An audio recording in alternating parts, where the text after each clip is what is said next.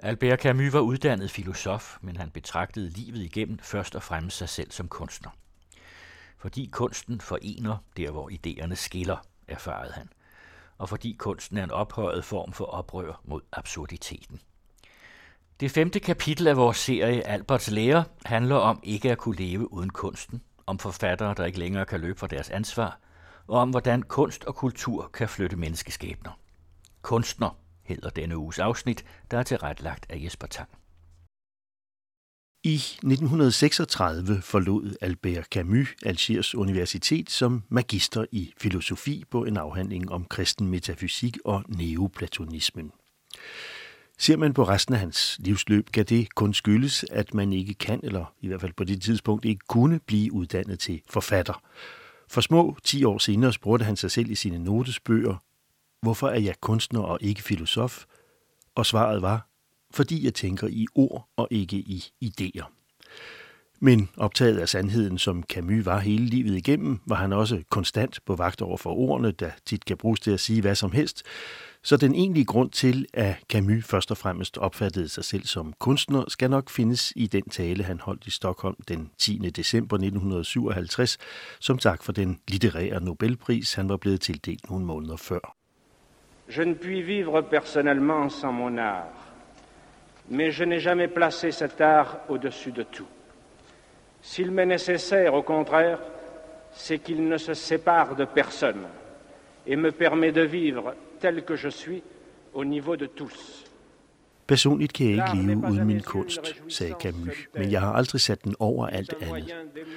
Når den er så nødvendig for mig, er det, fordi den ikke skiller mig ud fra mine medmennesker, men gør det muligt for mig at leve, sådan som jeg er, på linje med alle andre. Kunsten er i mine øjne ikke en ensom nydelse, men en vej til at bevæge det størst mulige antal mennesker ved at give dem et privilegeret billede af vores fælles lidelser og glæder. Den forpligter derfor kunstneren til ikke at isolere sig og underlægger ham den mest ydmyge og mest universelle sandhed. Den, der som det ofte er tilfældet, har valgt sin kunstnerskæbne, fordi han følte sig anderledes, lærer ret hurtigt, at den eneste måde at nære sin kunst og sin anderledeshed på, er at indrømme sin lighed med alle andre. Kunstneren skaber sig selv i den evige bevægelse frem og tilbage mellem sig selv og de andre, midt imellem skønheden, som han ikke kan være for uden, og fællesskabet, som han ikke kan løsrive sig fra. Det er også grunden til, at sande kunstnere aldrig foragter. De pålægger sig selv at forstå, i stedet for at dømme. Og hvis de skal tage parti i denne verden, kan det kun være for et samfund, hvor, med Nietzsches storslåede formulering, hvor det ikke længere er dommeren, der hersker, men skaberen, uanset om han er arbejder eller intellektuel. Les vrais artistes ne méprisent rien. Ils s'obligent à comprendre au lieu de juger. Et s'ils ont un parti à prendre en ce monde, ce ne peut être que celui d'une société où, selon le grand mot de Nietzsche, ne régnera plus le juge, mais le créateur, qu'il soit travailleur ou intellectuel. Kunsten er Camus skiller. Det forførende ved kunstnerens status er for Camus, at det han skaber på en gang i ydmyghed, siger han, nærmer ham til de andre, til vores fælles skæbne som mennesker, og bekræfter livets og verdens skønhed, skønhed som billede på alle de positive værdier, naturen, lyset, glæden, kærligheden, men også kunstværket som æstetisk genstand, det smukke. Kunstneren er med andre ord en kamysk oprører, måske endda i en særlig driftig udkrystallisering, den der rejser sig i protest mod verdens uigennemsigtighed, siger nej til det flygtige og ufuldendte i verden, som han formulerede det i et langt foredrag på Uppsala Universitetet et par dage efter modtagelsen af Nobelprisen. Et oprør mod uretfærdighed, grimhed og undertrykkelse, men samtidig et ja til kampen, ikke for at aftvinge verden en mening, den under ingen omstændigheder har, men for at indsætte en sammenhæng og enhed i tomheden. Den skabende handling er en privilegeret måde at gøre det på, hvad enten man er bødker i et af Algiers fattigkvarterer som Albert Camus' onkel eller en raffineret forfatter. Kunstneren og kunstværket står på en central plads i Camus' to filosofiske essay om det absurde og oprøret i det seneste, oprøren fra 1951, forklarer Camus, hvordan kunstneren gennem sproget og gennem en ny fordeling af virkelighedselementerne, så at sige korrigerer virkeligheden, af virkelighedens klodser bygger han et nyt, lukket univers, hvor den enhed og sammenhæng findes, som verden ikke har. En verden, der er forskellig fra den, vi kender til dagligt, men alligevel den samme, på en gang sin egen og universel, fuld af uskyldig usikkerhed. Den er det, og alligevel ikke det, lyder utrætteligt en hver sand kunstners dobbelte skrig, det der holder ham oprejst med altid åbne øjne. Je ne suis pas saine lecture, ni sirupeuse poésie. Je ne suis qu'un cri. Jeg er et skrig. Jeg er ikke det, man visker til borgerskabets børn. Jeg er ikke opbyggelig læsning eller sentimental poesi, men blot et skrig. Sang Frankrigs populære visemester Jean Ferrat for mange år siden. I 2012, sidste år, var dette skrig sammen med de sidste sider af Albert Camus' roman Pesten i af emnerne ved årets studentereksamen. En original, for ikke at sige tosset idé, men portrættet er ikke helt ved siden af. Jeg er hverken bog eller bibel, hverken sniksnak eller teori, som man stiller på hylden mellem to leksika eller har liggende på sit natbord. Jeg er hverken rød, blå eller hvid. Jeg er piratens skrig, et af dem, man forbyder. Je suis d'abord un cri pirate de ces cris-là qu'on interdit. Je ne suis qu'un cri en hver sand kunstner, understregede Camus i Stockholm, og eftersom sådan en altid er en oprør mod uretfærdigheden, er han også konstant genstand for tyrannernes forbud. Nobelpristalen bruger også udtrykket et privilegeret billede af vores fælles virkelighed, og derved placerer Camus sig midt i en ret klassisk æstetisk diskussion om kunstværket som afspejling af virkeligheden, Kunsten kan ikke undvære virkeligheden uden at blive til ren omtoget subjektiv abstraktion. Spørgsmålet er derfor for Camus, hvilken dosis af virkelighedselementer kunstværket skal indeholde. For at skrive er at vælge, siger han. Det mest fuldendte kunstværk er for Camus det, der finder balancen mellem virkeligheden og menneskets forkastelse af denne virkelighed. Han bruger et billede, nemlig arenaen, hvor martyren står over for løven i en kamp på liv og død, den kunst, der holder sig på lang afstand og blot gengiver den mondæne samtale højt op på tilskuerpladserne, er løgnagtig, siger han. Den er ren underholdning, uden perspektiv og konsekvenser. En for lav dosis virkelighed giver salonkunst, kunst for kunstens egen skyld, kunstfabrikanter, som han kalder en meget stor del af litteraturen skabt i de sidste århundreders borgerlige krammersamfund. En forfængelig profession, kalder han forfattergærningen i forordet til genudgivelsen i 1958 af sin første bog, Ret og Vrang. Forfatterne angler efter komplimenter og æresbevisninger, og hvis man ikke reagerer på dem, man får, så får man til gengæld uvenner, fordi Parnasset tror, at man ringeagter systemet, selvom man i virkeligheden kun tvivler om sig selv, siger Camus. Han er ikke den eneste, der var træt af bibliotekshumanisterne og deres, som han formulerer det, kunstige samfund, hvor menneskets kødelige sandhed er mystificeret. Overfor det stillede en række forfattere på et tidspunkt en radikal socialrealisme, hvis princip om at gå så tæt som muligt på det, der sker nede i arenaen, Camus finder legitimt. Blot er at skrive stadig at vælge, eftersom man hverken kan eller får noget ud af at gribe virkeligheden i sin helhed. Og når kriteriet for udvælgelsen ikke er det, der er, men det, der skal komme, den ideelle orden, det nye socialistiske samfund, så bliver litteraturen til propaganda og derfor både løgnagtig og uansvarlig. Overfor det Camus kalder den højreorienterede akademisme, der overser fattigdom og ulykke, står på den litterære scene en venstreorienteret akademisme, der udnytter fattigdommen og ulykken og begge dele øger på en gang elendigheden nede i arenaen, samtidig med, at de fornægter kunsten. Den kunstneriske frihed øges bort på overfladiskhedens og ideologiens overdrev. Og den sande kunst er netop den, der skaber sin egen orden, som ikke tåler anden tvang end den, den pålægger sig selv. Det nærmeste Camus mener at komme til en indkredsning af kunstens storhed af denne, en evig spænding mellem skønhed og smerte, mellem kærlighed til menneskene og den kreative besættelse mellem afslag og billigelse. Han forklarer sig med hensyn til skønheden og smerten i et forord til en ny oversættelse til fransk af Oscar Wildes Kvadet om Reading Tugthus, hvor Wilde havde siddet fængslet for homoseksualitet. Wilde mente, skriver Camus, at der findes to verdener, hverdagens og kunsten, og at den første gentog sig selv i en kedelig uendelighed. Han vendte altså virkeligheden ryggen for udelukkende at leve i lyset af det, han troede var den ideelle skønhed. Ingen var gået så langt som han i ophøjelsen af kunsten, og ingen var i den periode mindre kunstner end ham. I fængslet lærte Wilde imidlertid elendigheden, lavheden, grimheden og smerten at kende, men også solidariteten, og det åbnede ifølge Camus hans øjne for kunstens hemmeligheder.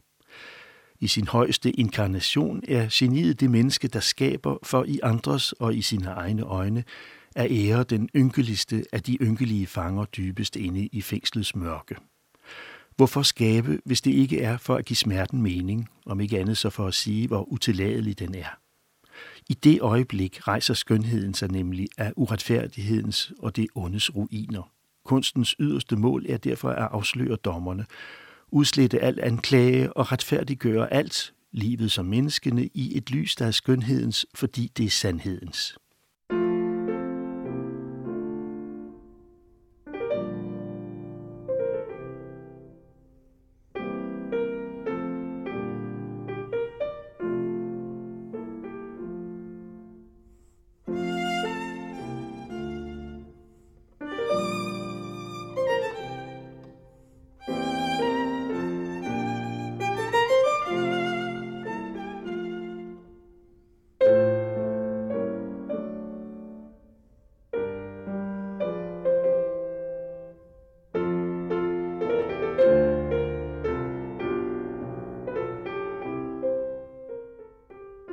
Jeg tror ikke, at jeg nogensinde har fundet glæde i at genlæse en side, jeg allerede har skrevet færdig.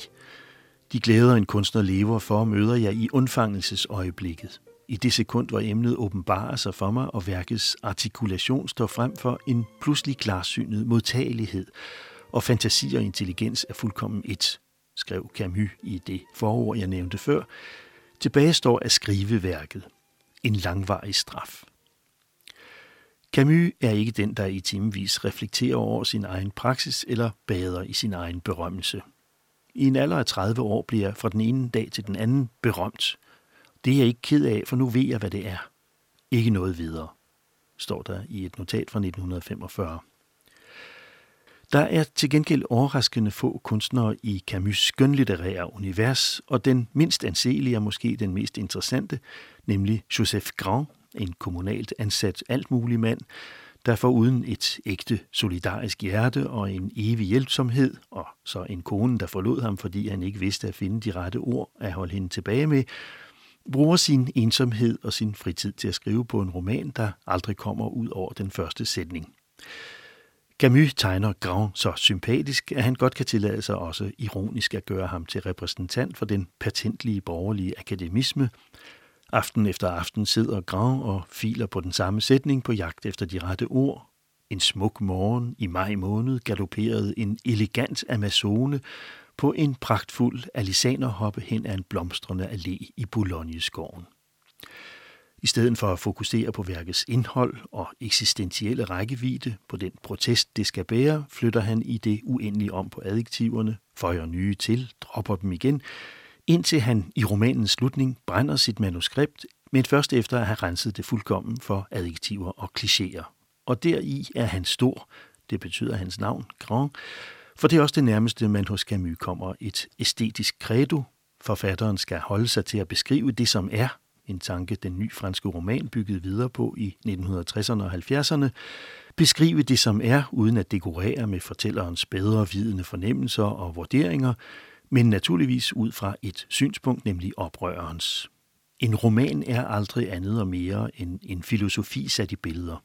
En god roman er den, hvor filosofien fuldkommen er blevet til billeder, skrev avisen Alger Républicains boganmelder Albert Camus i 1938 i anledning af den unge filosof Jean-Paul Sartres første roman Kvalme, hvor i Camus til gengæld mener, at teorien skygger for livet.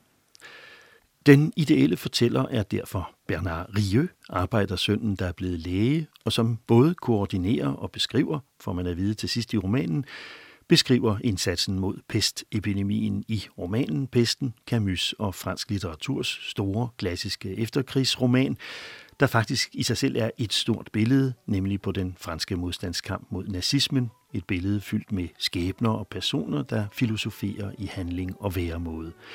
Han kalder sin beretning for en kronik, en krønike, en kronologisk optegnelse af, hvad der sker, føles, opleves og diskuteres i den lukkede by.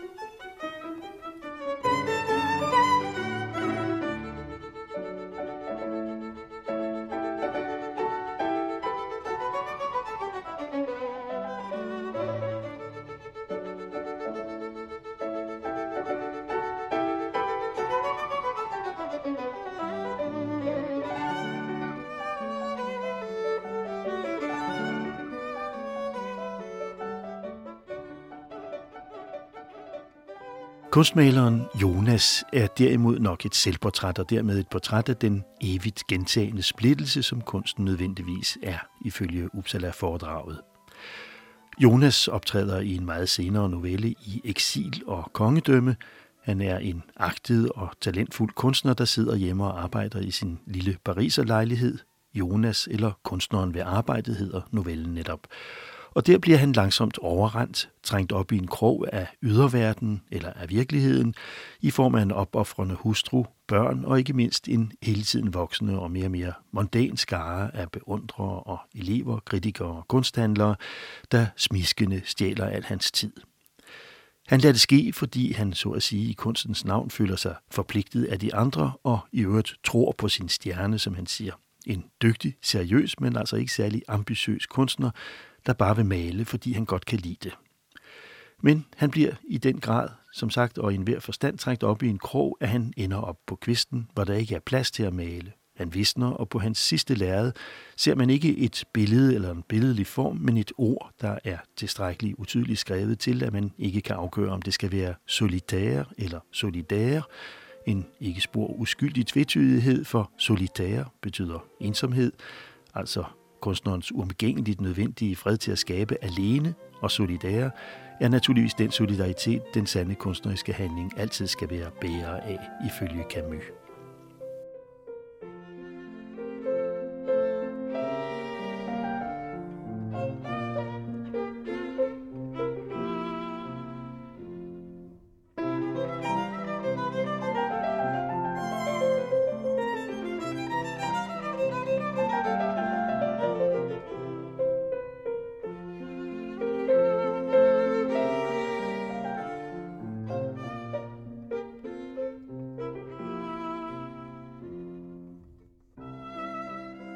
For Camus var der ikke nogen skarp grænse mellem æstetik og etik.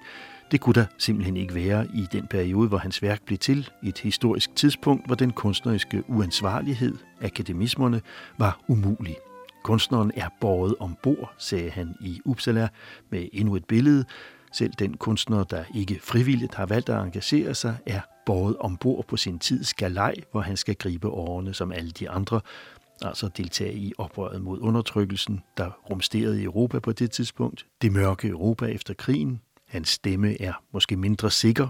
Den ydre tvang og hadet til kunsten åbner risikoen for, at han mister den guddommelige frihed, som Camus siger, den guddommelige frihed, som svæver over Mozarts værker, og at han begynder at tvivle om sit eget talent.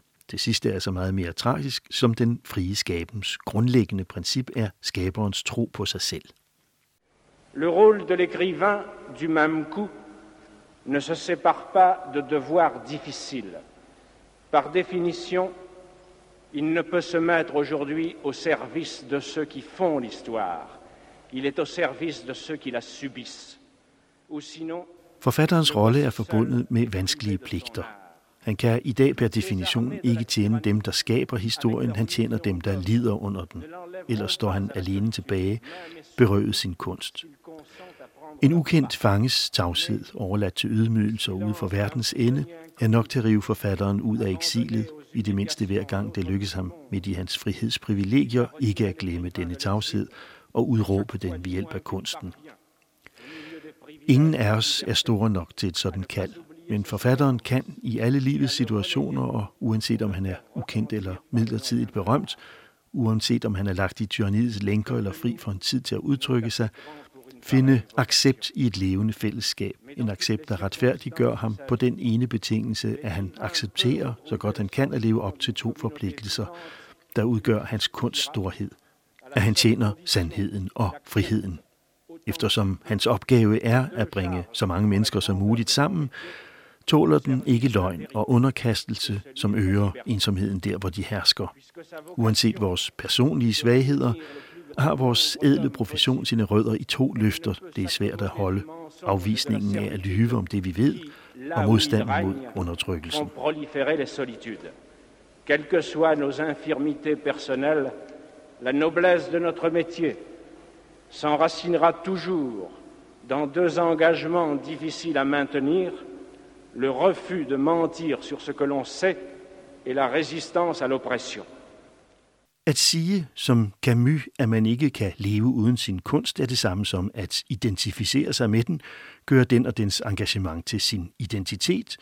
Og selvom man har svært ved at forestille sig det, så har han måske mere eller især mindre bevidst eller instinktivt fornemmet det meget tidligt. Der er en tid til at leve og en tid til at vidne om, at man lever. Der er også en tid til at skabe, men det er mindre naturligt, skrev Camus som 24-årig i det afgørende essay om sin udflugt til Tipasa. Jeg skal leve med hele min krop og bevidne det af et fuldt hjerte. Først bagefter kommer kunstværket. Og det gjorde det faktisk efter en mislykket roman, der først blev udgivet længe efter hans død med romanen Den Fremmede i 1942. Men det lå bestemt ikke i de sociologiske kort, at den fattige unge dreng og mand skulle blive den enormt elskede og læste forfatter og Nobelprismodtager, som han er i dag, og jeg tror også godt, man kan sige en af sin tids store og sjældne samvittigheder. Man kan se hans bane som et held eller en undtagelse. Det held, at en opmærksom og generøs skolelærer greb ind og skaffede ham adgang til det, unge mennesker af hans sociale herkomst kun meget undtagelsesvist fik adgang til dengang, nemlig en videregående skolegang og en uddannelse, der lærte et sikkert naturligt, men ikke nødvendigvis usædvanligt talent at overveje sine omstændigheder, sin verden og sit liv og at skrive om det. Men man kan også vende situationen eller argumentet om og konstatere, at held eller ikke held var det adgangen til uddannelse, kunst og kultur, der gjorde det muligt for Camus at gøre sig fri af en mest sandsynlig tilværelse i materiel elendighed og social og menneskelig uværdighed, og selvom han højt besynger sin personlige barndom i fattigdommen og lysets verden, så ved han godt, at det ikke er alle af hans kår beskåret. Men hvorfor ikke? Blot skal man med Camus sige den sande kunst og den sande kultur, ikke det brede kulturbegreb, vi er ved at vende os til, og hvor alt andet end hard business hedder kultur, og som accepteres og fetteres, fordi den er så let at erobre netop for hard business underholdningskulturen, dagdrømmenes kultur, hvor den kuriøse undtagelse, den unge forstadsteenager, der bliver star for en aften i fjernsynet, eller den enkelte, der bliver optaget i jetsættet, er i centrum. Nej, det handler tværtimod om en dybtgående, hvorfor ikke humanistisk optagethed af vores kår, af vores verden og af vores plads i den, generelt i første omgang, og derefter som den måde, menneskene har indrettet den på, sådan at nogen udsætter andre for ydmygelse og udmarvelse, mens de er grunde, man har lov til at spørge sig om oprindelsen til og den dybeste motivation for, fylder lommerne uden hensyn til deres fællesskab i døden med alle de andre. At skabe er at leve to gange, siger Camus. Først leve, så strukturere sin oplevelse af en kaotisk verden, sætte ord på det oplevede for at blive i stand til at styre sin tilværelse, vælge sin vej og sit nej. Alberts eksempel lærer os, at uddannelse og sådan en sand kunst og kultur kan bruges. Bruges meget mere konkret og effektivt end politi- og militærbudgetter mod fattigdom, ulighed og uvidenhed i de mørke vestlige forsteders arbejdsløshedskvarterer og i verdens fjernere egne, hvor obskurantismen per definition skygger for lyset, og hvor fraværet af viden og kunst er parathed til underkastelse. I programmet om Albert Camus og kunsten hørte I uddrag af Camus' tale ved modtagelsen af Nobelprisen i Stockholm i december 1957 og sangen Jeg er blot et skrig af Jean Ferrat. De musikalske vignetter var hentet i Mozarts sonater for violin og klaver, spillet af Petra Messerieur og Stanislav Bogunia. 6. kapitel af Alberts lære bringes i næste uge under titlen Det mørke Europa. Serien redigeres af Jesper Tang.